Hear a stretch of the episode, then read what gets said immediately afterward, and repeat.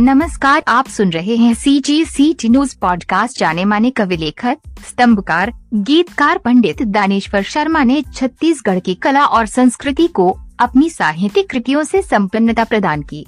उनके लिखे गीतों में मिट्टी की सौंधी खुशबू आती है।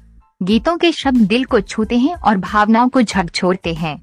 छत्तीसगढ़ में माताओं बहनों द्वारा मनाए जाने वाले तीजा पर्व को लेकर पंडित शर्मा ने दशकों पहले कुछ गीत लिखे थे।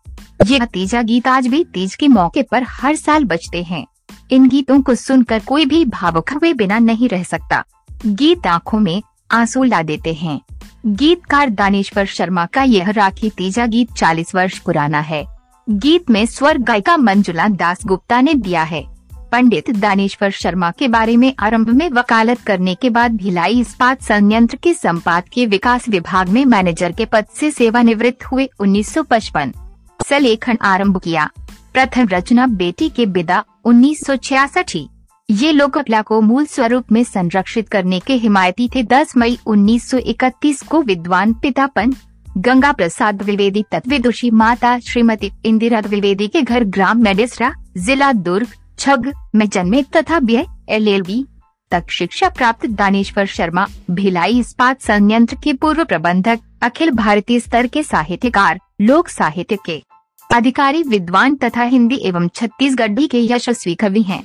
इनकी रचनाओं का प्रकाशन अखंड ज्योति, साप्ताहिक हिंदुस्तान, धर्मयुग, ब्लिट्ज, नागपुर टाइम्स, अंग्रेज़ी दैनिक आदि से लेकर स्थानीय पत्र पत्रिकाओं तथा प्रसारण दूरदर्शन के अतिरिक्त आकाशवाणी के नागपुर, रायपुर, भोपाल, इंदौर, रीवा, छतरपुर तथा इलाहाबाद केंद्रों से हुआ है आप प्रधानत हिंदी तथा छत्तीसगढ़ी तथा गौणत अंग्रेज़ी व संस्कृत में लिखते हैं।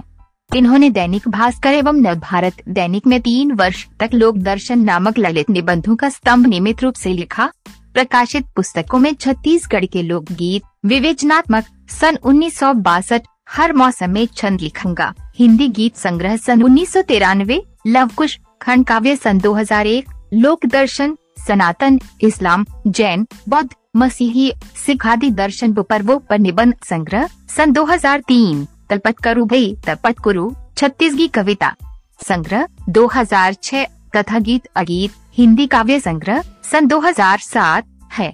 देश के अनेक काव्य संग्रहों के अतिरिक्त रविशंकर विश्वविद्यालयों के एम हिंदी के लोक साहित्य विषय हेतु तो पूर्व निर्धारित छत्तीस छत्तीसगढ़ी काव्य संकलन तथा वर्तमान में निर्धारित छत्तीस छत्तीसगढ़ी भाषा और साहित्य किताबों में भी पंडित दानेश्वर शर्मा की कविताएँ संग्रहित हैं। दानेश्वर शर्मा की चर्चा शिकागो विश्वविद्यालय द्वारा प्रकाशित रिवोल्यूशनिज्म छत्तीसगढ़ी पोएट्री में भी हुई है पंडित शर्मा विश्व प्रसिद्ध संस्था फोर्ट फाउंडेशन द्वारा भारत में विकास हेतु सरकारी एवं गैर सरकारी संगठनों के साथ 50 वर्षीय साझेदारी पर प्रकाशित 11 पुस्तकों के संपादकीय सलाहकार हैं।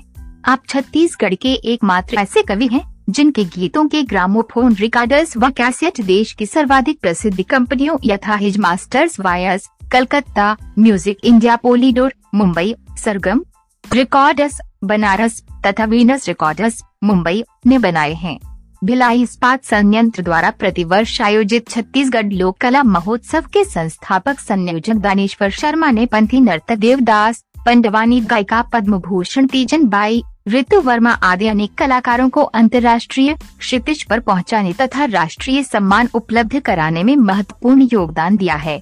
पिछले कुछ वर्षों से दानेश्वर शर्मा की ख्याति श्रीमद भागवत महापुराण और देवी पुराण के अच्छे प्रवचनकार के में भी हुई है।